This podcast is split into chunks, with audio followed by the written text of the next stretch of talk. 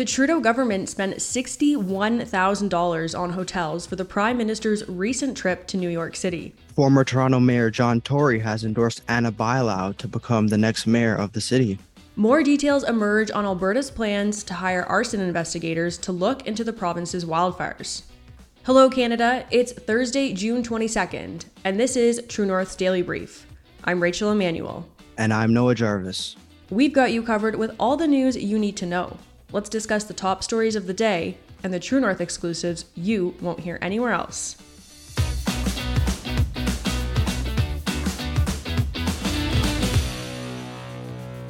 Documents reveal that taxpayers were billed $61,000 for hotel rooms during a recent trip to New York City by Prime Minister Justin Trudeau to attend the celebrity studded Global Citizen Now Anti Poverty Summit. As reported by the National Post, the documents containing the figures were released in response to an order paper question from BC Conservative MP Dan Albas.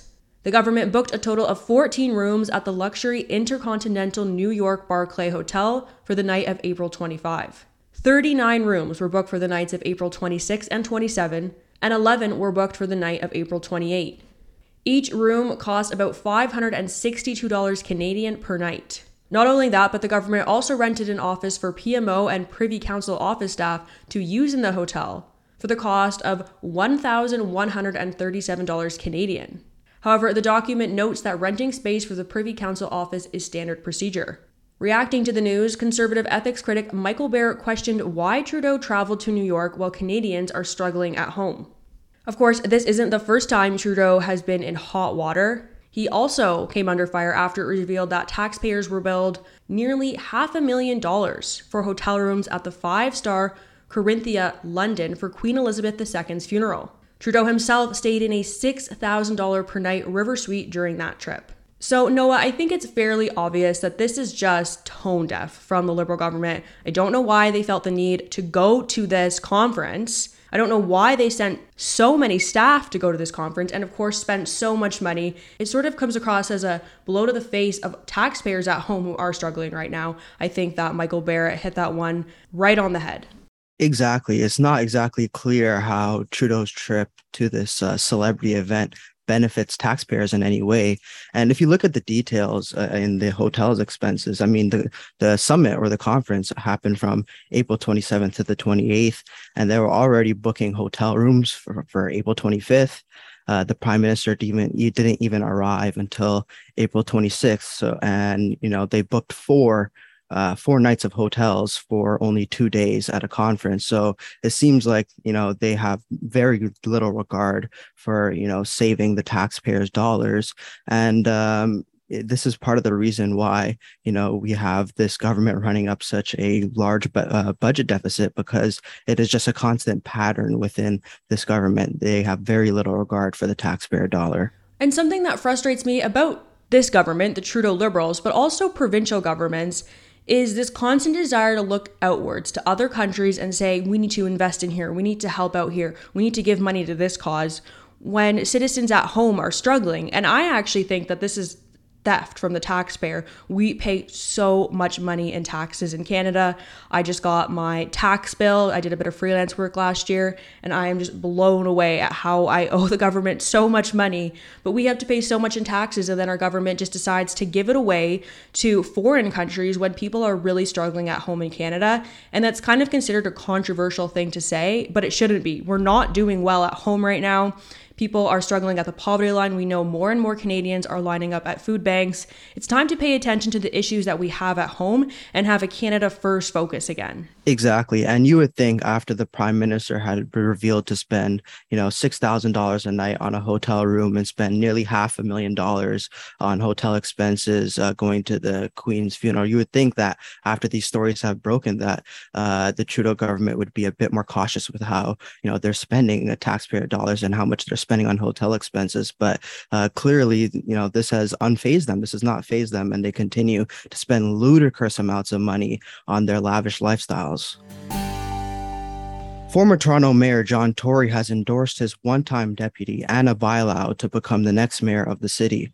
In a six minute video uploaded to social media, Tory talked about a mayor's crucial roles and responsibilities and why he thinks Bailão is capable of delivering. Tory served as Toronto's mayor for two full terms beginning in 2014, but his third term was cut short after a story broke in, in the Toronto Star revealing an affair he had with a city employee, compelling him to resign. Tory's endorsement of Bailão's campaign comes as no surprise, as she was appointed as one of Tory's deputy mayors and served in the role from 2017 to 2022. Bailão has received a lot of support from Toronto's political class, being with nine Liberal MPs endorsing her, as have seven city councillors and former Toronto mayors Art Eggleton and Barbara Hall. At a press conference earlier in the day, Premier Doug Ford said he and Tory have an excellent relationship, but has chosen to endorse Mark Saunders for the mayoralty instead.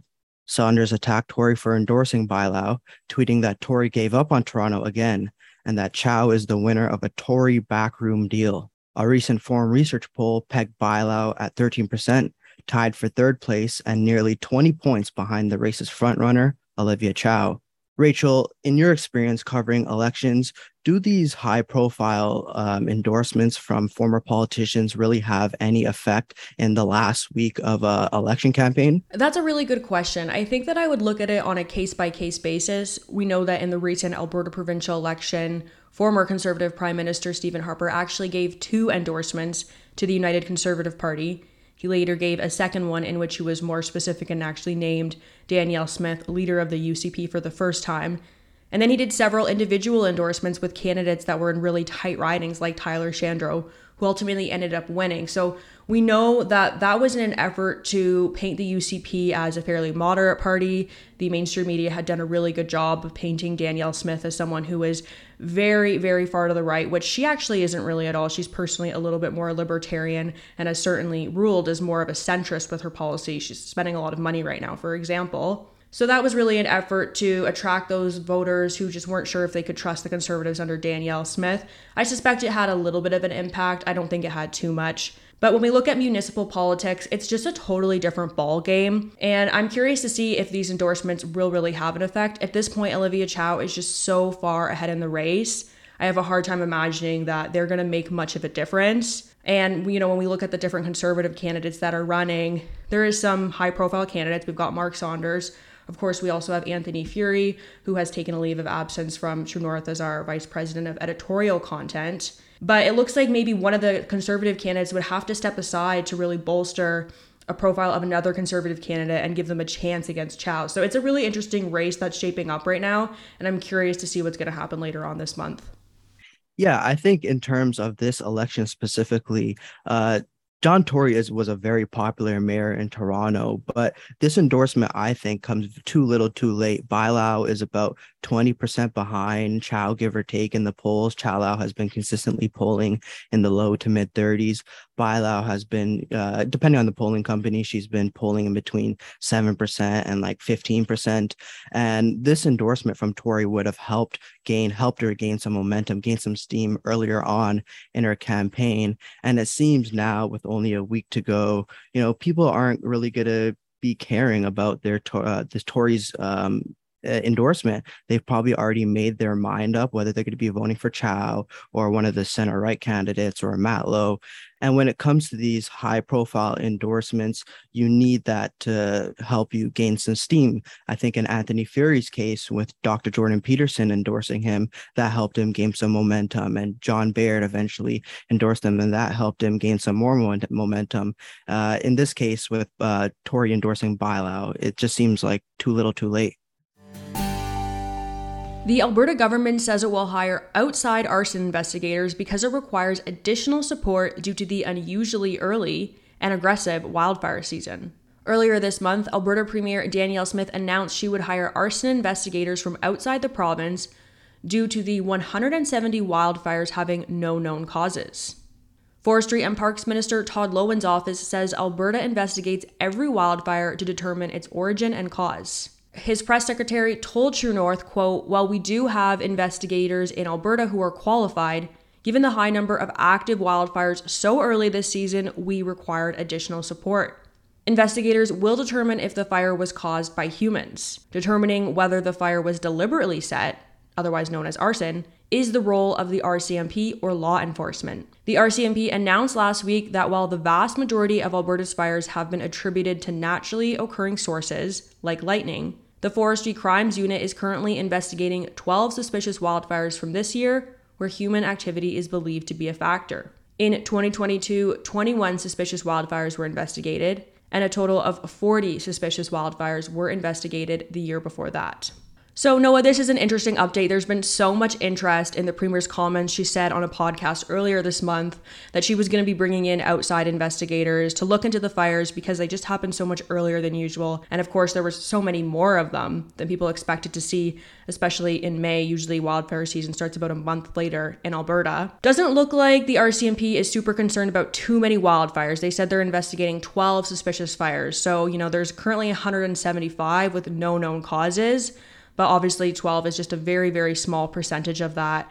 Still, I'm curious to see what's going to happen here. We know that it was really controversial that the premier said this. A lot of people said she should just blame the fires on climate change. What's your take on this story? Yeah, I think Danielle Smith's response, how she responds to these wildfires, will really determine uh, how long she'll be able to serve as premier, whether or not the UCP caucus will revolt, and whether or not she'll be able to endure uh, another four years and perhaps even win re-election.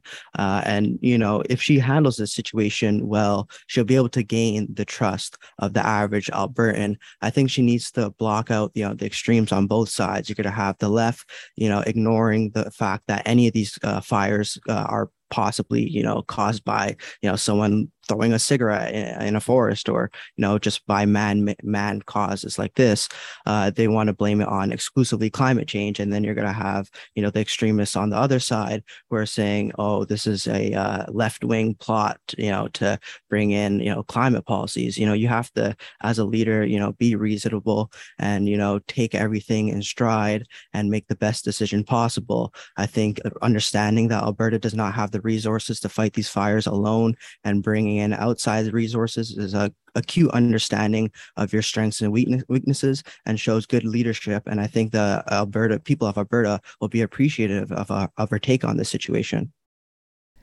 Another interesting factor when we look at the wildfires, and this hasn't received a lot of coverage, I suspect that we'll hear more about it in the coming weeks. Although, for people who live outside of the northern part of the province where the wildfires has really been an issue, headed into summer, there might be less of an interest. But from sources I've spoken to who live in the communities that have been really affected by the wildfires, like Drayton Valley, they have just been so unhappy with the bureaucracy and just sort of the lack of communication that's gone on. And they've said at times it felt like the bureaucracy really made the situation a lot worse because people who had the ability to help were not allowed to help. And that caused a lot of frustration for people on the ground. I think that's a pretty common thing that we see when governments get involved. You know, we obviously need a coordinated response to a situation like this with the wildfires. Of course, we needed help from the federal government and from other provinces that were able to send firefighters. But I suspect this is just the beginning. We're just starting to scratch the surface of what went wrong here, and we're going to hear a lot more about that in the coming weeks. That's it for today, and don't forget to check in at www.tnc.news throughout the day for all the news you need to know. And if you're able, please consider supporting independent media at donate.tnc.news. Thanks for listening, and have a great day.